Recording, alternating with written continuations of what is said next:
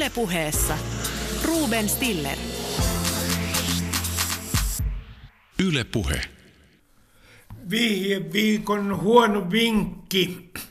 Jos aika käy karanteenissa pitkäksi, haastatelkaa itseänne. Se kannattaa aina. Esimerkiksi näin. Miten sä, Ruben, oot kokenut tämän korona-ajan? Mitkä on sun fiilikset? No, taistelen tässä ahdistusta vastaan katsomalla Spedition rautakauppasketsiä yhä uudelleen ja uudelleen ja uudelleen YouTubesta. Muistelen Kekkosta ja hänen vinttikoiriaan ja sitä, miten ne lauloivat Lapin kesää. Kyllä ennen oli paremmin, nostalgiakin oli laadukkaampaa ja tämäkin oli vanha vitsi.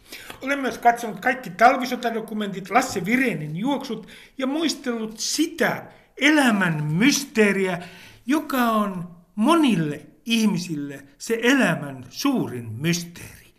Mitä Kalevi Sorsa tässä tilanteessa tekisi? Hauska kuulla, Ruben, millainen on oma ennusteesi ja mitkä ovat skenaariosi. En ymmärrä mistään mitään. Olen mennyt aivan sekaisin THL, Aalto-yliopiston Imperial Collegein ja jos muistan oikein Oxfordin yliopiston tutkijaryhmän ennusteista, sisäinen epidemiologini on vaiennut, sieluun on saapunut seesteinen syksy. On vain yksi asia, josta olen aivan varma. Suomen yleisurheilun taso on pysynyt ennallaan. Mitä haluat sanoa toisille suomalaisille?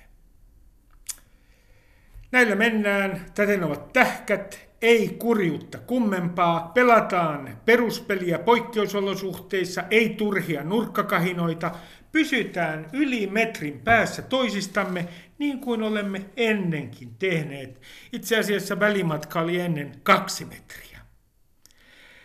Noin kansalaiset med borgare, älkää kuitenkaan peljätkö.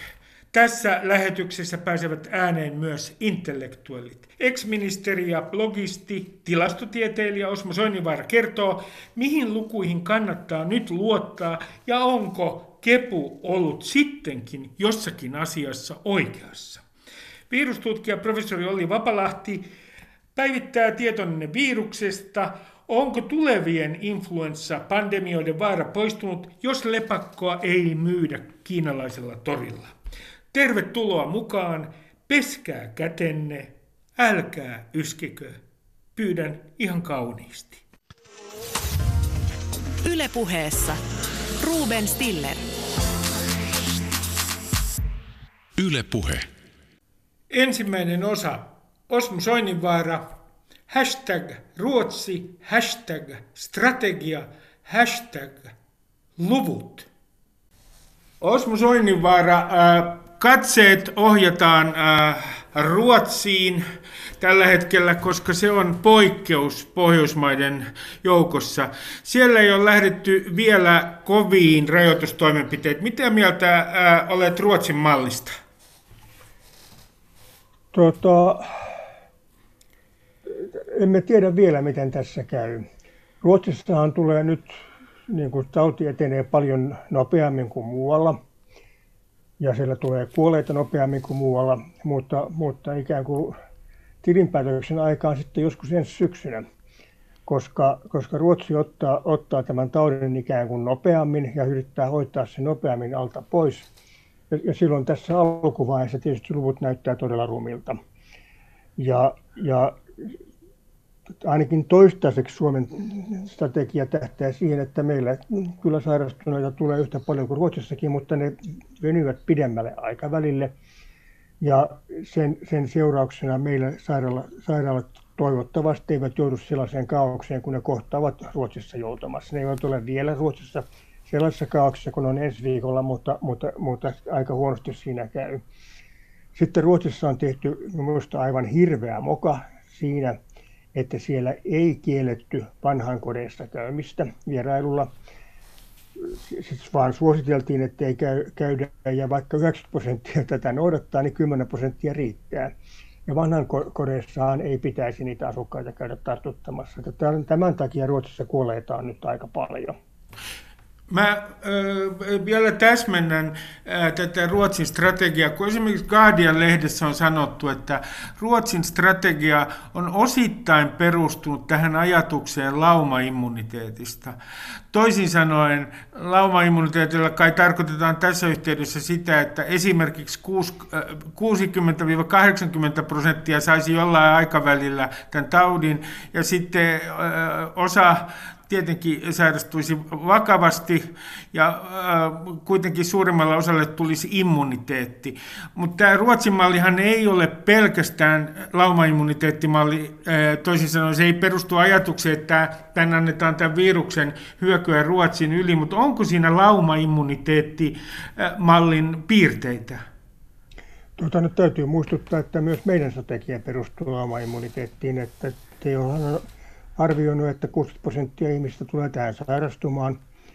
Ja se, se raja on peräisin juuri tästä, että sitten kun tarpeeksi moni on sen taudin läpikäynyt ja tullut sille immuuniksi, niin, niin se ei enää pysty tarttumaan. Se, jos ihmiset keskimäärin tartut, jokainen sairastunut tartuttaa keskimäärin kolme muuta, niin se lähtee ensin menemään eksponenttialisessa sarjassa niin 3, 9, 27, 81 ja niin edelleen. Mutta, mutta sitten, sitten kun niistä kolmesta kaksi on tämän jo sairastunut, niin sitten pystyy tartuttamaan enää vain yhden toisen ja silloin tämä räjähdysmäinen kasvu pysähtyy ja jossakin vaiheessa se sitten loppuu kokonaan. Ja, ja nyt on kysymys siitä, että kuinka nopeasti tämä mennään, viedään läpi. Ja, ja Suomessa on haluttu jarruttaa tätä, jotta sairaaloiden kapasiteetti ei riittäisi, mutta ainakaan toistaiseksi ei kuvitella, että, että, että tauti voitaisiin nujertaa sillä tavalla, että, että suurin osa ihmisistä ei siihen sairastus. Nyt on esitetty vaatimuksia, että mentäisiin siihen järjestelmään, mikä on, on Etelä-Koreassa, jossa erittäin rajulla tavalla jäljitetään nämä sairaudet. Sie, siellä jokaisella pitää olla kännykässään ohjelma, joka, joka rekisteröi kaikki, kaikki kahden metrin läheisyydelle tulleet toiset kännykät, ihmisiä ei rekisteröidä vaan kännykät. Ja sitten jos, jos tuota sairastuu, niin joutuu luovuttamaan viranomaisille luettelon kaikista niistä ihmisistä, joiden kanssa on ollut tekemisissä viimeisen viikon aikana. Ja, ja tämä on hyvin tehokas tapa torjua tätä sairautta. Se on hyvin tehokas tapa torjua myös oppositiota ja, ja, ja kaikkia muuta, muuta hallituksen kannalta ikäviä ilmiöitä maassa, mutta että se toistaiseksi ei meillä menisi kyllä lainsäädännössä läpi, mutta aina voidaan tehdä uusia lakeja. Saksassa Mi- tätä samaa järjestelmää nyt suunnitellaan ja yrittää tehdä siihen sellaista tietosuojaa, että vain tämä järjestelmä tietää niin kuin koodinimit, eikä, eikä viranomaisten tietoon tule, tule nimiä, vaan, vaan niin kuin tietokone anonyymisesti hoitaa sitten tämän kommunikoinnin sitten näille altistuneille ihmisille. Mutta tämä on toinen vaihtoehto täytyy muistaa, että sitä pitää pitää sitten yllä puolitoista vuotta, kunnes, tai, tai arviolta siihen, kunnes tulee rokote. Että, että tämä, ei, ei tässä ole hyviä ratkaisuja, vaihtoehtoja. No nyt sä voit Ode antaa mulle neuvon, koska yksi asia, missä mä olen mennyt tietysti maalikkona aivan sekaisin, on nämä luvut. Kun nyt lehdet journalismissa esitetään ihan päivittäisiä lukuja, muun muassa siitä, kuinka moni on saanut infektion, ja sitten kuitenkin testataan aivan minimaalinen määrä ihmisiä, sitten on arvioita siitä, kuinka paljon on oireettomia, jotka ei näy missään. Mihin lukuihin mun pitäisi maalikkona uskoa ja mihin lukuihin ei pidä missään tapauksessa uskoa? Näihin tartuntojen määriin ei kannata uskoa ollenkaan. Jos ajatellaan, että yhtä tartunnan saanutta kohden Italiassa kuolee 15 kertaa enemmän kuin Saksassa – niin ei siinä voi olla niin, että italialaiset on geneettisesti niin heikkoja saksalaisiin verrattuna, vaan, vaan kysymys on siitä, että Italiassa näitä tartuntoja itse asiassa on 15 kertaa enemmän suhteessa kuin, kuin, kuin, Saksassa, ja, ja et, et, että näitä oireettomia tai, tai vähäoireisia on testattu Saksassa enemmän kuin Italiassa ja sen takia nämä luvut ei, ei oikein täsmää. Sitä, että kuinka moni tähän on sairastunut, sitä ei tiedä vielä kukaan, mutta Mutta nyt on valmistumassa sellaisia vasta-ainetestejä, joilla ei testata sitä, että onko ihminen sairas. Sitä ei voi käyttää siis siihen, että saako, sa, saako tuota sairaanhoitaja tulla töihin tänään, vaan, vaan sillä testataan sitä, että onko ihminen sairastanut tämän taudin. Ja, ja, ja vasta kun, kun nämä tulevat laaja-alaiseen käyttöön, niin saamme tietää sen, että kuinka laajalla tämä epidemia nyt on. Mutta tässä jokin aika sitten THL esitti arvion, että Suomessa on 20-30 kertaa enemmän sairastuneita kuin, Näin oli. Kun, virallisesti, jos niitä nyt on 1500, niin 30 kertaa enemmän 45 000. Et, et kyllähän nämä luvut alkavat olla aika, tai, tai sanotaan tämä epävarmuus tämän asian suhteen on iso. Joku voi sanoa, että, että mitä väliä sillä on, että kuinka moni on sairastunut oireettomasti, koska hän oireeton sairastaminen ole mikään sairaus. Mutta, mutta sen immuniteetin kannalta se on merkittävää. Millaisiin kognitiivisiin virheisiin, siis ajatteluvirheisiin, sä olet eh, törmännyt tämän eh, epidemian eh, herättämän keskustelun tiimoilla? Mitkä ajatteluvirheet ottaa sinua henkilökohtaisesti eniten päähän? No, mua harmittaa se, että, että ihmiset eivät ymmärrä, mitä on eksponentiaalinen kasvu. siis tämmöinen 1, 2, 4, 8, 16, 32. Ja, ja, ja eivät, eivät ymmärrä sitä, että, että, että, se, että Tam, Tampereella on niin kuin puolet siitä tartuntamäärästä henkeä kohden kuin Uudellamaalla, niin tarkoittaa tarkoittaa vain sitä, että Tampere on viikon jäljessä. Mä olen muuten ollut näistä hallituksen toimenpiteistä hyvin samaa mieltä, mutta tämän Uudenmaan eristämisen suhteen niin mä olen hyvin epävarma, onko siitä mitään hyötyä. Miksi? Se, jos, jos, jos kaikki tartunnan saaneet olisivat Uudellamaalla, niin sitten vaan niin kuin rauta esiriippuu Uudenmaan ympärille, eikä, eikä sieltä leviäisi minnekään, minnekään muualle, mutta, mutta, mutta kun niitä on muualla maassa yhtä paljon kuin niitä oli Uudellamaalla viikko sitten, niin, niin ei, ei, ei tällä kyllä kovin monella päivällä sitä epidemian leviämistä niin jarruteta, mutta että hinta on kyllä aika kova tästä Uudenmaan eristämisestä. Millä tavalla äh, olet muuten suhtautunut? Sä oot kuitenkin muuten siis äh, äh, suhtaudut myönteisesti hallituksen strategiaan ja tähän ajotukseen. Kyllä tämä on suurin piirtein siis, vähän ollaan joskus ollut peruspalveluministeri, niin joutuisin miettimään, että mitä hän tässä nyt itse tekisin. Ja vaikka varmaan tullaan osoittamaan, että moni toimenpide oli turha ja maksoi enemmän kuin hyödytti, niin olisin tehnyt ne silti, koska me emme vielä tiedä, mitkä niistä on turhia. Ja, ja, ja, ja kannattaa olla vähän varovaisempi kuin, kuin hullun rohkea. On hyvä analysoida tämän ikään kuin jälkeenpäin, että tiedämme mikä, mikä toimi, mikä ei toiminut. Koska, sori vaan, tämä ei ole viimeinen epidemia, mitä maailma tulee kohtaamaan, vaan näitä, näitä tulee tihenevällä vauhdilla. Ja jotta, jotta sitten ensi kerralla olisimme pari, niin kuin viisaampia ja osaavimpia, niin, niin, niin, niin tämä pitää analysoida huolellisesti. No, mikä on tämä, äh, näetkö sinä mitään exit-strategiaa Suomella tällä hetkellä, siis ulospääsystrategiaa tästä tilanteesta? Vai ollaanko tässä semmoisessa tilanteessa vielä, että, että se on vasta kehittymässä? Tuota, tässä on kaksi exit-strategiaa. To, toinen on tämmöinen Etelä-Korean malli, jota, jota nyt myös Saksassa suunnitellaan tai, tai, tai pohditaan joka, joka tarkoittaa sitä, että, että, että ihmisten yksityisen suojaa loukotaan oikein kunnolla, koska sinunkin pitää sitten kertoa tai, näyttää viranomaisille, keiden kaikkien ihmisten lähellä olet ollut viimeisen viikon aikana, jos sen taudin saat. Tähän ehkä mennään ja ehkä, ehkä siihen on järkevää mennä.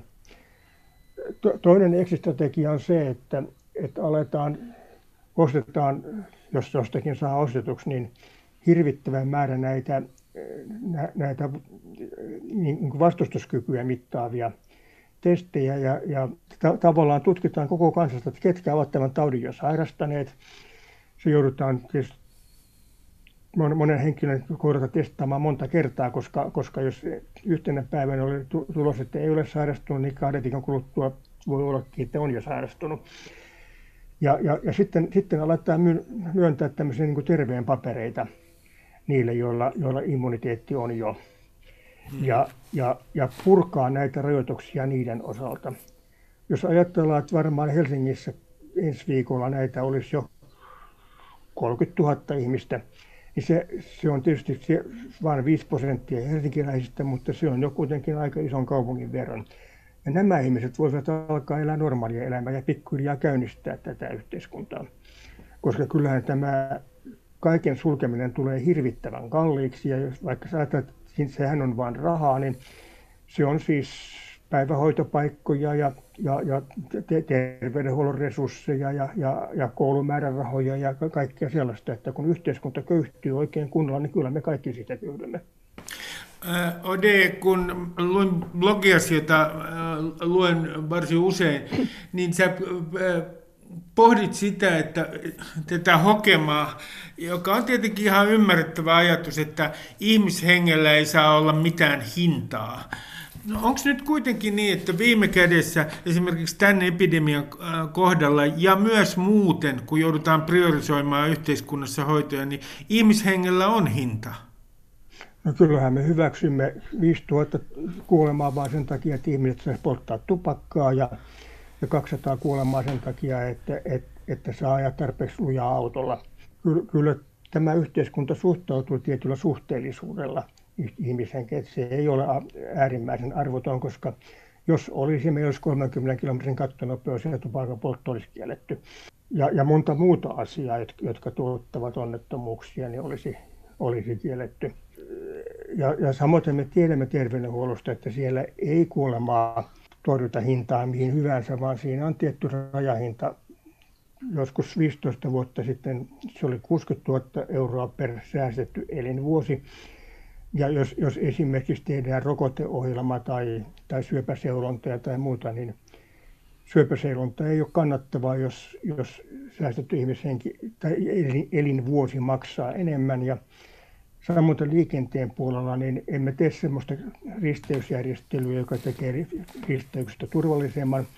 Jos säästetty ihmishenki, siinä ei lasketa vuosia, vaan, vaan kuolemia, maksaa yli 2 miljoonaa euroa. Et, että kyllä, kyllä tämmöinen raja-arvo on määritelty ja se on välttämätöntä määritellä, koska muuten rahat loppuisivat. Vieraana on äh, Osmo Soininvaara, blogisti, ex-ministeri, mies, joka osaa lukea tilastoja. No nyt päästään Ode mieliaiheeseen, nimittäin Juha Sipilä on sanonut tämän epidemian aikana jo, että tämä nyt osoittaa sen, että kannattaa pitää koko Suomi asuttuna, ettei kaikki pakkaannu suuriin kaupunkeihin. Ja samoin hän on sanonut ykkösaamussa, että ruoantuotanto, kotimainen ruoantuotanto ja maanviljelys tulee nyt arvoon arvaamattomaan tämän kriisin seurauksena. Mitä sinä sanot Sipilälle? On mielenkiintoista, mikä vaikutus tällä on kaupungistumiseen. Tämä yksi epidemia ei, ei ei siihen mitään vaikuta. Mutta jos näitä alkaa tulla tuhkatiheään, niin, niin, niin, niin, niin, niin silloin ihmiset kyllä alkaa kaupunkia välttämään, ja se on ihan loogista. Mutta tämä meidän omavaraisuus, niin maatalouden omavaraisuus, siinä meille ei ole kovin suurta hyötyä, huolta, koska meillähän maatalous ei ruoki ihmisiä, vaan se ruokkii eläimiä. 70 prosenttia peltopinta-alasta on, on rehun tuotannossa ja jos ruoasta tulee pula, niin ensin syödään ne eläimet ja sitten, sitten syödään eläinten ruokaa. Että, että meidän siirtymällä vaan kasvispitoisempaan ruokaan, niin meidän maatalouspotentiaali riittää vaikka kuinka hyvin.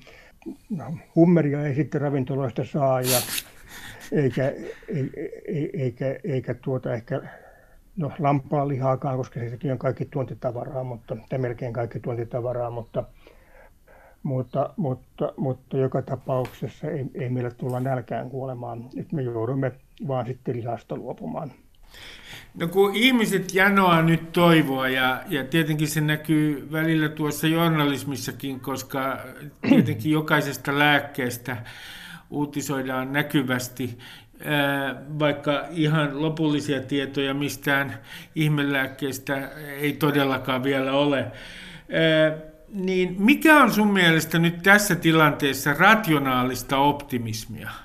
Se, mitä minä toivon, on, että nämä tartuntojen määrät olisivat aivan pielessä ja, ja tartunnan saaneita olisi sata kertaa enemmän kuin, kun on mitattu, koska silloin se tarkoittaa, että epidemia aika pian sammuisi. Miten suhtaudut näiden lääkkeiden kehitykseen? Tuleeko meille joku suuri edistysaskel, odotatko suurta edistysaskelta ennen kuin rokote, josta on sanottu, että se tulee noin puolentoista vuoden kuluttua, niin on meidän käytössä? Tuota, voi tulla ja, ja, ja voidaan löytää siis sellaisia lääkkeitä, jot, jot, jotka tavallaan tähän keuhkojen tuhoutumiseen pystyvät vaikuttamaan. On, on olemassa kaiken maailman teorioita, jo, jo, jo, jotka, joita on esitetty pieni, hyvin pienellä näytöllä ja, ja, ja sitten kun niitä tutkitaan tarkemmin, niin joku niistä voi sitten osoittautua todelliseksi. On sanottu esimerkiksi, että, että, että diabeteksen osalta nimenomaan tietyt diabeteslääkkeet ovat ne, jotka altistavat sitten niin kuin kuolemalle tässä taudissa. Ja, ja jos, jos tämmöinen löydetään, niin sitten vaan lopetetaan sen lääkkeen syöminen ja, ja, ja, ja niin edelleen. Mutta tuota, en, en minä kyllä luottaisi tällaisiin ihmelääkkeisiin. Mä pidän epätodennäköisenä, että semmoista tulee. Ei se ole mahdotonta, mutta, mutta jotenkin sen varaan en kyllä laskisi. No, jos katsotaan tämän äh, koronakriisin tuolle puolelle, vaikka ollaan sen keskellä tällä hetkellä, niin ensinnäkin, Ode, kuin, minkälainen on sun aikajäntees tälle kriisille? Mä ajattelisin, että, että syyskuussa tavallaan ollaan normaalioloissa.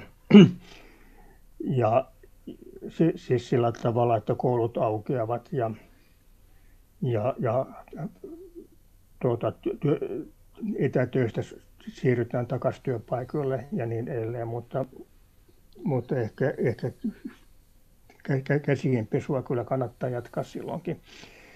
Ja, ja, ja riskiryhmät sellaisen kuin sinä ja minä, niin me, meidän kannattaa ehkä silloinkin olla varovaisia. Aivan. Mutta, mutta, tuota, mutta mä, mä, mä luulen, että, että, että syyskuussa elämä on, on palannut aika normaaliksi.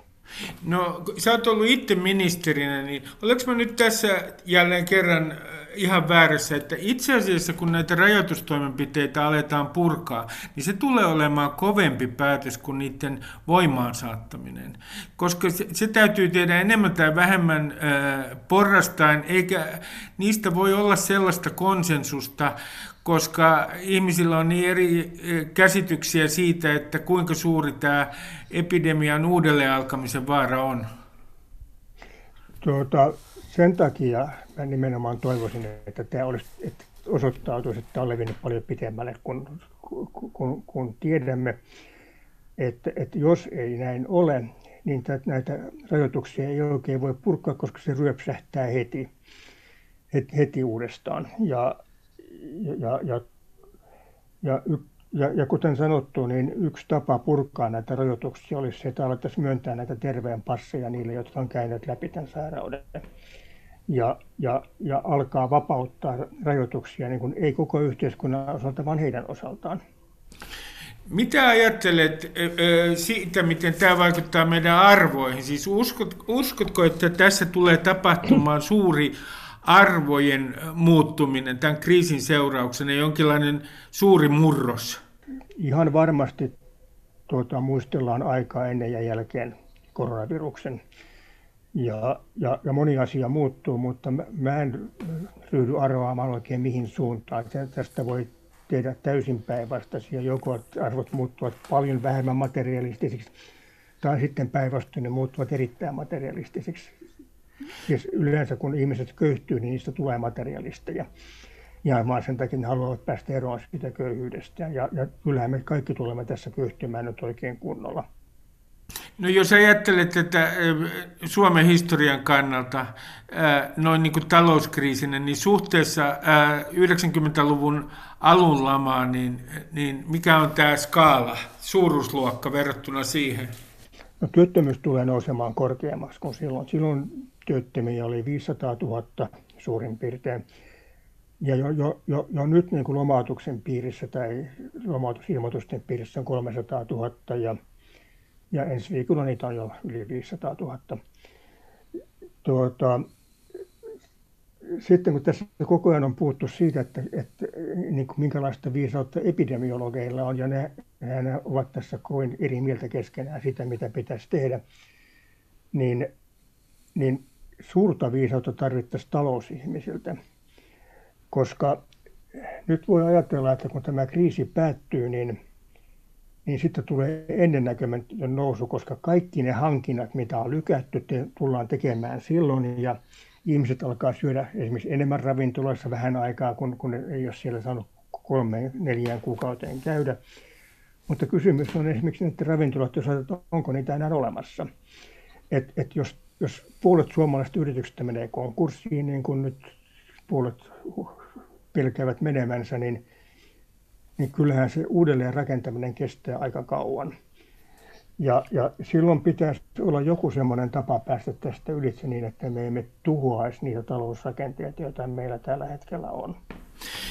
Ja, ja me tarvitsisimme paitsi poikkeuslakeja, jolla, jolla voidaan määrätä, määrätä ihmisiä niin kuin pysymään kotonaan tai että ne eivät saa käydä tapaamassa vanhaa isoäitiään, niin me tarvitsemme myös poikkeuslakeja siitä, että esimerkiksi ravintoloiden tai erikoiskaupan ei tarvitsisi maksaa vuokraa niistä tiloista, mitä ne eivät voi käyttää. No, kun katsot Yhdysvaltoja tällä hetkellä, missä tilanteessa Yhdysvallat on tämän epidemian suhteen, niin onko yksi seuraus tästä kriisistä myös se, että, että Kiina tulee menemään niin kuin ehdottomaksi ykköseksi. Yhdysvallat kerta kaikkiaan on niin sekaisin ja, ja epidemia tulee olemaan aiheuttamaan sellaista kaaosta, että Kiina on tässä voittaja. Hmm. Tuota, Yhdysvaltain tilanteesta voi sanoa, että se osoittaa, kuinka, kuinka, kuinka matematiikka hallitsee tätä. Silloin kun Yhdysvalloissa oli tuhat tartuntaa, niin kirjoitin blogilleni, että piirsin semmoisen suoraviivaisen viivan, että, että miten tämä tulee etenemään. Ja aina tämän viikon alkuun asti se eteni juuri täsmälleen sen viivan mukaan. Että on vaikea sanoa, että oliko se sen ylä- vai alapuolella. Mutta nyt, nyt tietysti, kun ihmiset ei siellä enää uskalla liikkua kadulla ja, ja, ja, ja kaikki on suljettu, niin nyt, nyt se on lakannut taittua. Mutta että, että, että tavallaan tuhannesta tartun, tuhannen tartunnan perusteella pystyi aivan täysin ennustamaan, että mitä tap, milloin ollaan sadassa tuhannessa tartunnassa. Et, et se osoittaa, että tämä on, tämä on puhdasta matematiikkaa, koko, koko tämä epidemia. epidemia. Mutta tuota, y, Yhdysvaltain haavoittuvuus tulee tässä kyllä näkyviin esimerkiksi siinä, että, että tietysti on aika vaikea toivoa, että ihmiset ei tulisi töihin, jos ne eivät saa sairausajalta palkkaa eikä mitään mm. sosiaaliturvaa. Ja, ja tämä kyllä osoittaa, että tämä eurooppalainen hyvinvointivaltio toimii tässä paljon paljon paremmin kuin Yhdysvallat. Ja, ja sillä voi olla Yhdysvaltoihin suuria vaikutuksia, mutta mielenkiintoista on se, että nämä aasialaiset autoritääriset valtiot toimii myös paljon paremmin kuin vapaat demokratiat. Ja sekin voi vaikuttaa. Miten Ode sun oma karantiin, karanteeni on sujunut? Sinä kuulut riskiryhmään, kuten tuossa kerroit, niin kuin allekirjoittanutkin, niin miten aika sujuu?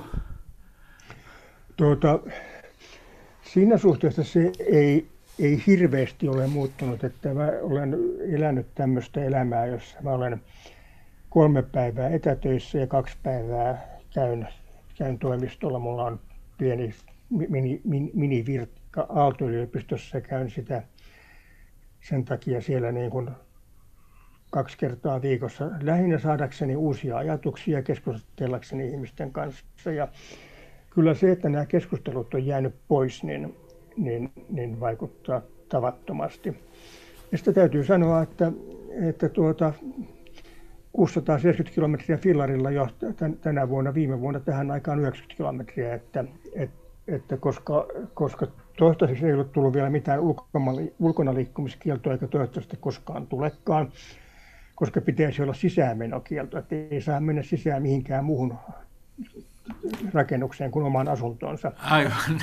Ja, ja, ja, ja, ja, ja tuota, polkupyöräily ei alkuperäiseltä tarkoitukseltaan ole mikään kontaktilaji, että siinä on tapahtunut joku virhe, jos mitään kontaktia syntyy. Ja, ja, ja siinä mielessä se ei sisällä mitään riskiä. Ja pidän erittäin suurina riskinä sitä, että jotkut jäävät sinne neljän seinän sisään ja eivät he liiku lainkaan. Että, että minäkin, jos mä olisin kolme kuukautta liikkumatta, niin selkeäinen kyllä liikkuskaan. No entä tämä kesä, nyt jos näitä rajoituksia on edelleen voimassa kesällä, niin uskotko, uskotko että ne yleensä toimivat kesäolosuhteissa Suomessa? No totta kai ne toimii, jos käsketään toimimaan, mutta esimerkiksi silloin tämä, tämä kysymys siitä, että saavatko ihmiset mennä virusta pakoon kesämökilleen, niin se pitäisi sallia sillä tavalla, että ihan samalla tavalla kuin ulkomailta saa palata Suomeen, mutta joutuu kahdeksi viikoksi karanteeniin, niin kyllähän tämmöisen kesämökkipaikakunnille sinähän olisi hirveästi töitä se, kun 10 000 niin kuin kesä, tulisi mökilleen, eikä saisi käydä itse kaupassa kahteen viikkoon, vaan, vaan niiden pitäisi kuljetuttaa tuota kauppakassit niin, niin kuin kaupasta ja maksaa siitä kuljetuksesta tietysti itse. Ja, ja t- t- tämä pitäisi minusta aivan ehdottomasti sallia. Ode Soininvaara, kiitoksia haastattelusta ja terveyttä. No kiitos. Ylepuheessa Ruben Stiller. Ylepuhe. Toinen osa. Professori Olli Vapalahti hashtag lääkkeet, hashtag virus, hashtag mitä emme tiedä. Professori Olli Vapalahti, mä, mä en tajua mitään näistä lehtijutuista, jotka kertoo mahdollisista koronalääkkeistä. Täällä on tämmöisiä kuin hydro, äh, hydroksiklorokiini, yhdistettynä joissain artikkelissa aritromysiiniin. Sitten on tämmöinen remdesiviiri, joka estää viruksen leviämistä. Sitten on joitain HIV-lääkkeitä. Kerro oli mulle, mihin nyt pitää uskoa näiden lääkkeiden suhteen. Mikä on esimerkiksi tämä remdesiviiri? No remdesiviiri on juuri kehitetty tämän tapasten virusten lisääntymistä estämään. Ja, ja siitä on todettu, että se nimenomaan estää myös koronaviruksen. Itse Ebolassa sitä käytettiin sen verran, se ei ollut siihen niin kuin mikään erinomainen lääke, mutta samalla päästiin, saatiin testattua, että sitä voidaan ihmisille käyttää turvallisesti. Ja, ja se on ehkä tässä kärkijoukoissa siinä, että, että tota, tätä koronaa, koronan hoidossa mahdollisesti to, toimiviin lääkkeisiin. Siellä on sitten, että hydroksiklorokiini on malarialääke, ja sitä voidaan mahdollisesti yhdistää tähän tämmöiseen atsitromysiiniin, antibioottiin, ja, ja, ja tosiaan siitäkin on näyttöä, että se estää koronavirusta. Siellä, sitten siellä on tämmöisiä hivilääkkeitä, josta jotain näyttöä ne toimii tähän, ja niitä voidaan yhdistää myös tämmöiseen interferonihoitoon. Nämä just mainitut hoidot on semmoisia, että WHO on niin kuin ottanut nyt semmoisen megakliinisen kokeen ympäri maailman tehdäkseen, jossa, jossa niin kuin, sitten kootaan kautta maailman tiedot sitten näillä lääkkeillä tehdyistä hoidoista. Toinen asia tietenkin on se, että, että ihmiset nyt odottaa jonkinlaista aikajännettä tähän ja on sanottu, että rokote tulee puolentoista vuoden kuluttua. Se on arvio onko se nyt edelleen päivitetty arvio tästä rokotteen tulosta markkinoille? Varmaan ihan tarkkaan sitä ei, ei tiedetä. Tosiaan rokotteita on jo olemassa ja näitä ihmiskokeitakin on aloitettu, että siinä on skipattu tota, el, eläinkokeet, ja, ja tota, mutta silti on, on tärkeää, että, että siinä ei niin kuin vaikka paineet on kovat, että ihan eh, ei, ei liikaa kuitenkin hätiköidä sen kanssa, koska, koska tämä on kuitenkin tämä virus on uusi ja, ja myöskin nämä, nämä tota, monet rokotteet on, on hyvin uudenlaisia. Siellä on ehkä ongelmana osassa näistä, mitä, että ne on vähän semmoisia high-tech-tyyppisiä. Siellä on semmoisia rokotteita, mitä ei ole aikaisemmin oikein käytetty ihmisillä, tämmöisiä RNA-rokotteita ja, ja, ja DNA-rokotteita. Että nämä rokotteet sinänsä on olemassa, mutta että nämä kliiniset kokeet kestää ennen kuin voidaan olla varmoja sitten niiden turvallisuudesta, myöskin näitä ehditään valmistaa ja jakaa. Mutta sitten on toisenlaisia rokotteita my- myös ehkä, missä, missä pyritään ehkä käyttämään semmoisia ikään kuin kantajia, esimerkiksi muita viruksia, joihin sitten ympätty vähän tämän koronaviruksen osia, ja, ja tota, niissä ehkä sitten saattaisi olla, että, että niillä jakelu ja, ja tota, ehkä niiden vaikutukset voisi olla ehkä vähän semmoisia, mistä enemmän tiedettäisiin, mutta että mikä useita rokotteita on, on, on tulossa ja, ja, ja, se on hyvä, hyvä, että niissä voi sitten tulla aina jotain ongelmia vastaan jossain vaiheessa ja toivotaan, että joku niistä sitten etenee nopeammin. No, mitä tiedetään tarkasti tästä immuniteetista?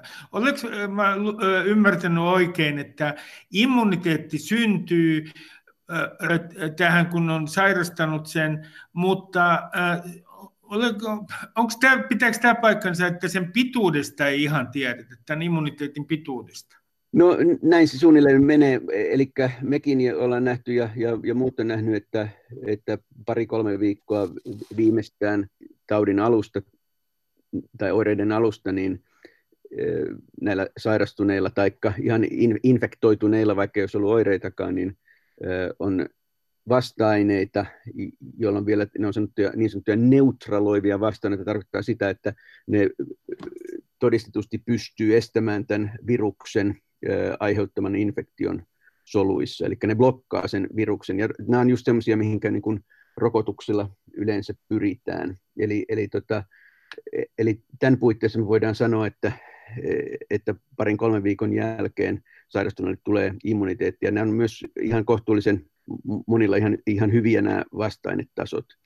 Ja, eli varmasti tämä kestää jonkin aikaa. Sitten me tiedetään reesusapinoilla tehdystä kokeista, että reesusapina kun infektoidaan, niin sekin jotain oireita saa, mutta, mutta sitten kun vähän ajan päästä yritetään infektoida se uudestaan, niin se ei onnistu.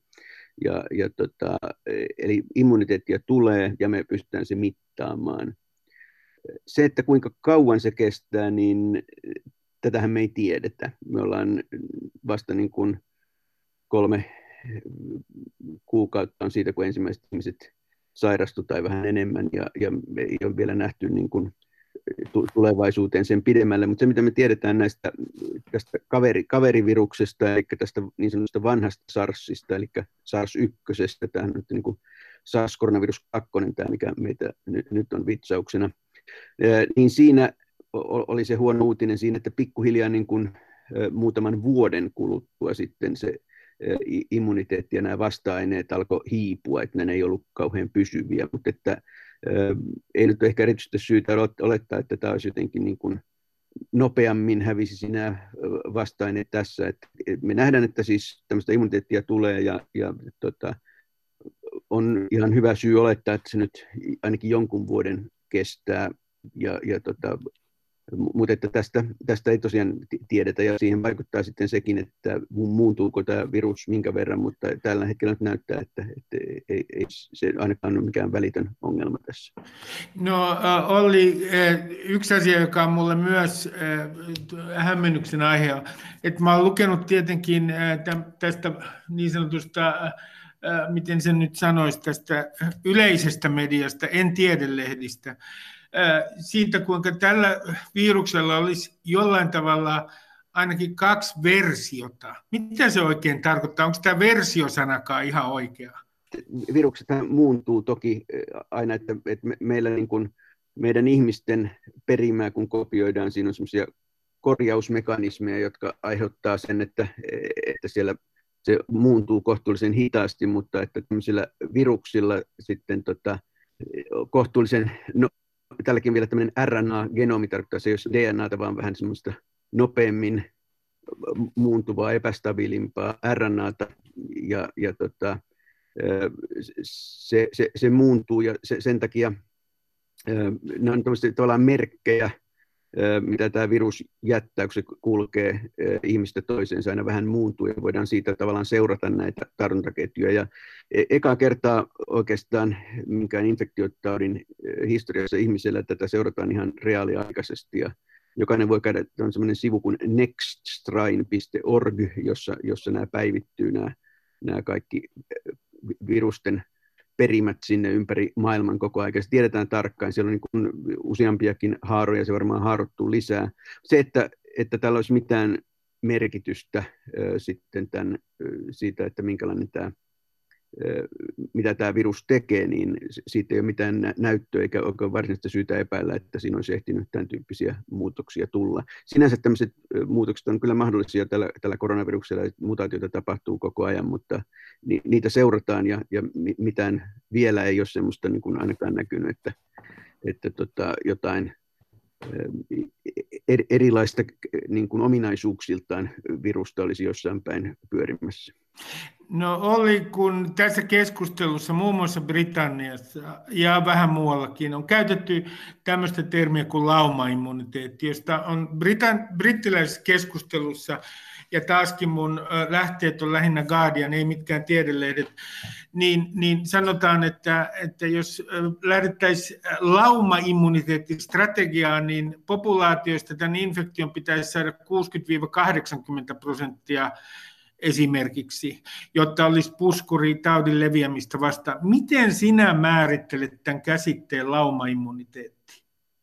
No usein tosiaan laumaimmuniteetista puhutaan niin kuin rokotusten yhteydessä, mutta että kun joku virus tuolla leviää, niin, niin tota tosiaan sen pitää löytää aina alttiita yksilöitä, jotta se pystyy leviämään. Että vaikka olisi tiheäkin populaatio, jos siellä on niin kuin, suurin osa jo immuuneja, niin, niin se ei pääse leviämään. Niin se vähän riippuu sitten viruksesta, että kuinka monen pitää olla sitten alttiina, että se pystyy pyörimään. Tosiaan tuhkarokosta tiedetään, että riittää, että vähän yli 5 prosenttia on, on alttiita, niin se pystyy pyörimään. Sen takia tuhkarokotteella pyritään tähän 95 prosentin kattavuuteen.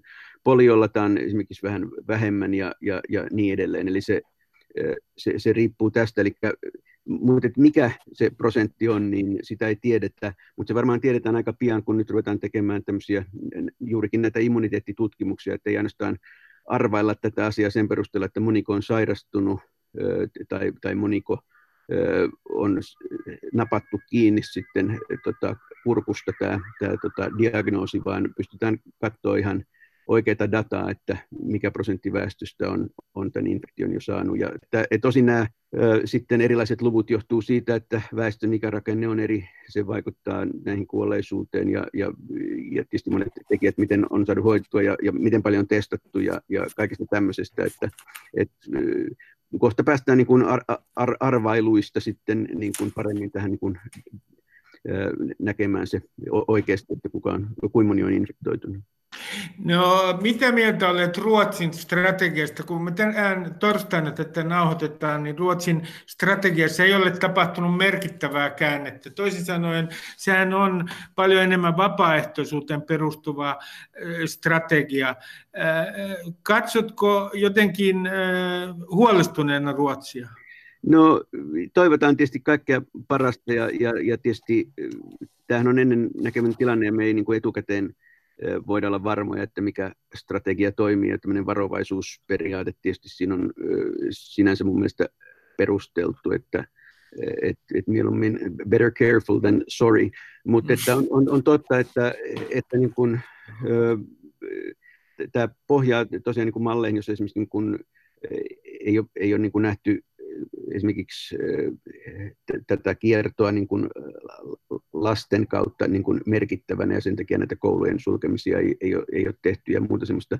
Et, et on, on monia, monia tota asioita, mutta että tota, mitä, mitä voi tehdä ja yksittäiset, yksittäiset tota, keinot on aina vain niin osa ratkaisua. Tärkeintä tietysti, että, että ihmiset sitten ottaa tämän sosiaalisen etännyttämisen omakseen, jos se toimii ilman määräyksiä, niin se on, se on ihan hyvä.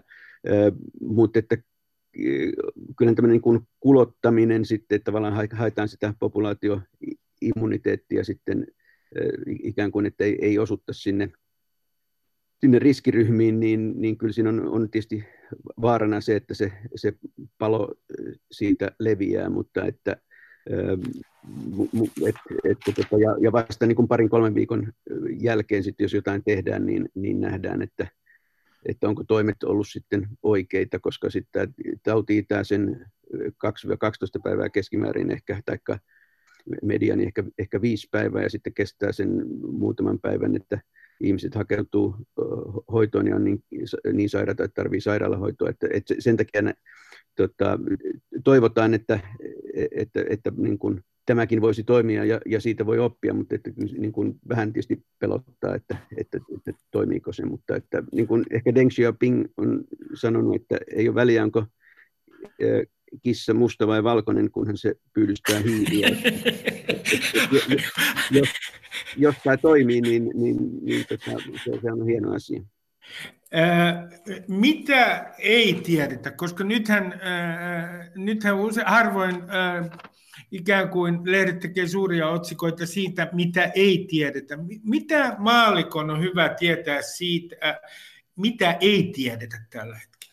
No tosiaan niin kuin kolme kuukautta tämä virus on, on, on vasta niin kuin tämän viruksen perimäkin niin, tota, vajaa kolme kuukautta sitten vasta, vasta julkistettiin, että on todella paljon, mitä, mitä ei tiedetä siitä. Me esimerkiksi ei tiedetä, miksi jotkut sairastuvat ja toiset ei.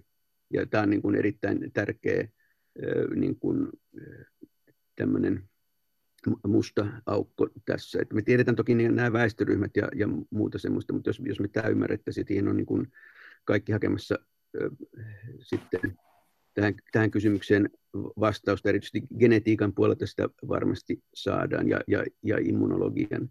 Myöskään ihan ymmärretä, että miten tämä sitten tämä tämmöinen immuunimyrsky siellä tota, keuhkoissa syntyy joillekin, ja va, vaikka siitäkin, siitäkin asioita tiedetään, mutta jos tämä ymmärrettäisiin paremmin, niin, niin sitä pystyttäisiin varmasti hoitamaan paremmin. Tiedetään ehkä sanotaan rokotetta varten suunnilleen, mikä, mikä pätkä pitää saada sinne rokotteeseen, että se, se sitten antaa immuniteetin, mutta tosiaan me ei tiedetä vielä sitä, että, että, että onko tästä tämän tyyppisestä immuniteetista, mitä sitten tämmöisellä rokotteella annetaan, että, että mitä tapahtuu, kun, kun sitten yksilö infektoituu ja, ja on, onko se sitten seuraavaksi siitä pelkästään hyvää vai, vai voiko olla jotain niin kuin haittavaikutuksia. Nämä on, jos, et, tämän tyyppisiä asioita esimerkiksi em, emme tiedä. Vieraana on professori Olli Vapalahti, virustutkija. Tämän pandemian kohdalla on äh, puhuttu lepakosta ja vuhanilaisista torista, joissa villieläimet on maaneet muiden ruoksi käytettyjen eläinten vieressä, mutta jos me ajatellaan näitä kaikkia muita pandemioita, niin mitkä on nyt niitä kriittisiä paikkoja tai ketjuja, joista uudet pandemiat voi alkaa?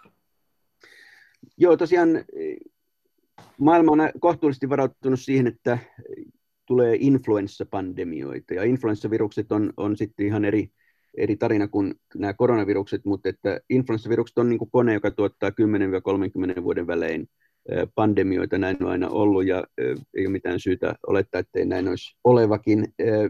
Ja siinä influenssan kohdalla se näiden virusten säilymö on, on tuolla villeissä vesilinnuissa, kun ne pyörii tuolla yhdessä tarttujen lintujen ja sikojen ja ihmisten kanssa syntyy tämmöisiä yhdistelmäviruksia, joskus saattaa kokonainen sitten influenssavirus siirtyä linnuista melko suoraan ihmiseen, niin, niin kuin oli Espanjan tauti, mutta sitten nämä muut pandemiat on sen jälkeen ollut, että tämä perimä on vähän tämmöinen kahdeksan kortin pakka, josta, josta sitten riittää, että muutama kortti vaihtuu, niin, niin sitten saadaan, saadaan uusi tämmöinen pandeeminen virus. Kausi-influenssa on sitten eri asia, että siinä se sama, sama virus pyörii ja tulee takaisin vähän erilaisena joka vuosi. Eli, eli influenssapandemiat on niihin on parempi varustautuminen, te, tiedetään miten tehdään rokotteita ja on lääkkeitäkin ehkä ja, ja muuta semmoista. Mutta nyt tämä koronavirus on ehkä ollut seuraavana listalla ja, ja tota, on niiden tosiaan ihmisiä infektoivien koronavirusten reservuaari on tuolla lepakoissa ja SARSin ja MERSin jälkeen kyllä ainakin niin kuin asiantuntijat osas tämmöistä odottaa. Ei ehkä näin helposti tarttuva, että tämä on pirullinen, kun se on lievät oireet ja leviää helposti, mutta sitten siitä huolimatta tappaa sitten merkittävästi. Tämä kombo on tässä semmoinen varmaan, joka, joka oli niin kuin yllätti sitten kaikkia. Tosiaan vaikka paljon puhuttu, että tämmöinen tulee, kukaan ei ole tiennyt, että mikä se on ja milloin. No, äh, olet sanonut tuossa Helsingin Sanomissa, että tässä aikaisemmin kävi niin, että, että kun tuli esimerkiksi SARSit, niin sitten tulee tutkimusmäärärahaa ja sitten tutkimusmäärärahat äkkiä niin kuin loppuvat. Onko nyt niin, että esimerkiksi SARS-epidemia 2000-luvun alussa, niin se jotenkin tulkittiin päättäjien keskuudessa monessa paikassa kuitenkin vääräksi hälytykseksi. Että se ei niin kuin herättänyt esimerkiksi Euroopassa poliittisia päättäjiä. No nyt voitaisiin sanoa, että ei tarpeeksi, että kyllä niin kuin, aika paljon sitten niin kuin, toki tämä SARS ja sitten MERS nosti, nosti tätä pintaan tätä, tätä koronavirusta ja, ja sitä on paljon ehditty tutkia, mutta kun nämä epidemiat on loppunut ja MERSin kohdalla sitten ne on ollut kuitenkin sitten hallittavissa, niin, niin nämä esimerkiksi niin kuin rokotekehittelyt niidenkään osalta ei ole sitten edennyt eläinkokeita pidemmälle, kun, kun ei ole nähty ainakaan niin kuin se ei ollut myöskään niin kuin bisnistä isoille lääketehtäville. Rokotekehittely on hirvittävän kallista ja jos ei ole niin kuin potilaita, niin, niin sitten on hankala perustella siellä, että tämmöistä pitäisi tehdä. Mutta että toki SARS oli iso ongelma Kiinassa, oli, oli toki sitten muuallakin ja, ja tämä MERS erityisesti näitä sairaalaepidemioita Koreassa. Tämä ehkä varmaan, ja, ja myös niin kuin Hongkong ja, ja Singapore oli tässä SARS-epidemiassa niin kuin ottamassa sitä vastaan, niin tämä on kyllä varmasti sitten niin kuin valmiuksia tuonut sinne. No WHO varoitti kaksi vuotta sitten, noin kaksi vuotta sitten tauti Xstä ja sehän oli kuvaus tavallaan tämän tyyppisestä pandemiasta. Onko nyt niin, että, että teidän tutkijoiden yhteisössä, paitsi että te olette tietenkin olleet tietoisia tästä riskistä, paljon tietoisempia kuin, kuin populaatio tietenkin yleensä, niin, niin te myös oletatte, että, että tämä on tavallaan – oikeastaan, jos sen sanon vähän kärjistetysti, harjoitus tulevia pandemioita varten? No,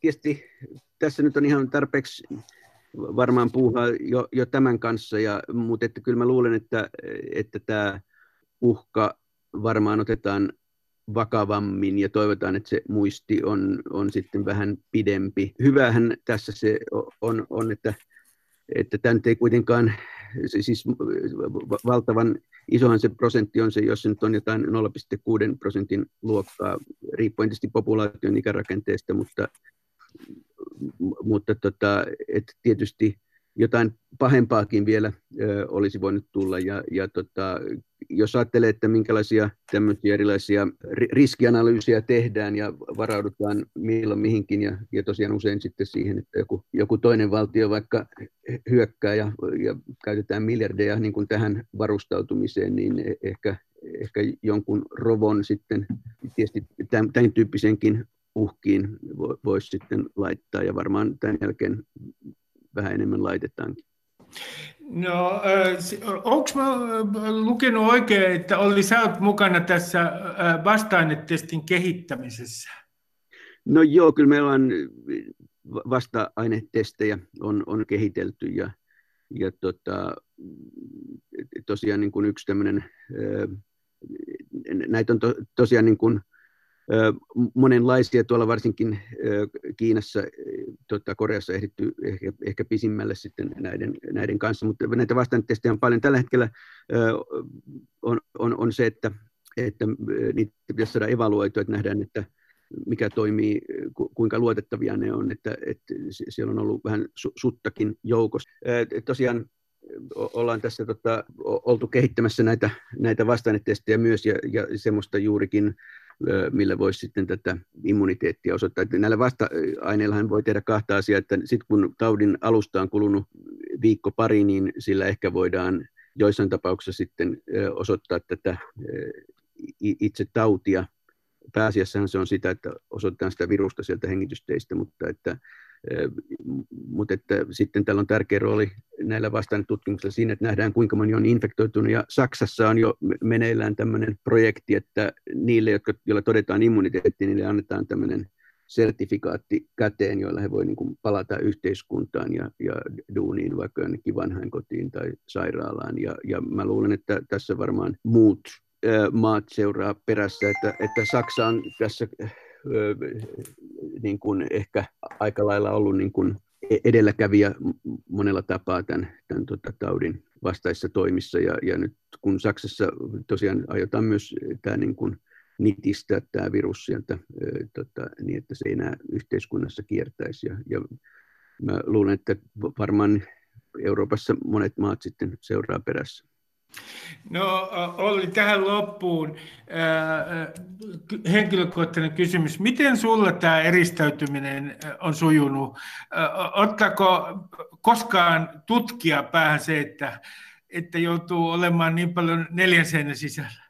Joo, siis mulla itselläni tuossa vähän tämmöinen yskä tota, ja pieni flunssan poikainen viikonloppuna, mutta tota, mulla on tota, täm, tää, tota, omassa labrassa tutkitaan tätä virusta, niin, niin tota, sain eilen tiedon, että mulla ei ole tätä koronavirusta, niin tota, se vähän, vähän helpotti ja tavallaan vain kertoo siitä, että näille testeille on niin kuin todella paljon tarvetta, että ne sitten niin kuin sekä näille, näille tota, itse tämän viruksen osoittamiselle taudin yhteydessä että sitten immuniteetin osoittamiselle. Ja mä luulen, että niin kun, nämä tulee olemaan aika tärkeä työkalu toki niin kuin muiden toimien ohella sitten tässä, tässä tämän tota, kontrolloimisessa.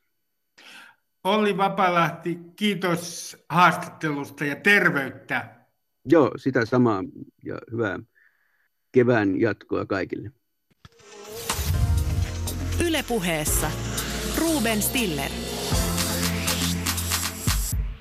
Näinä vaikeina aikoina tähän lopuksi suosittelen teille kaikelle kansalle äh, mielikuvaharjoittelua. Äh, millaisesta elämästä te haaveilette korona-ajan jälkeen? Otetaan harjoitus. Keskitytään nyt hetkeksi mielikuvaanne hyvään hetkeen koronaajan jälkeen. Noin, ja hengitetään oikein rauhallisesti ja syvään ja keskitytään tähän mielikuvaan. Juuri noin kehonne rauhoittuu. Noin, ihan rauhallisesti, aivan. Palataan asiaan terveyttä. Lähden nyt jääkaapille, koska mielikuvaharjoituksessa söin Turussa nakkikioskilla hot dogia korona-ajan jälkeen. Voikaa hyvin. Moi moi. Ylepuheessa Ruben Stiller. Ylepuhe.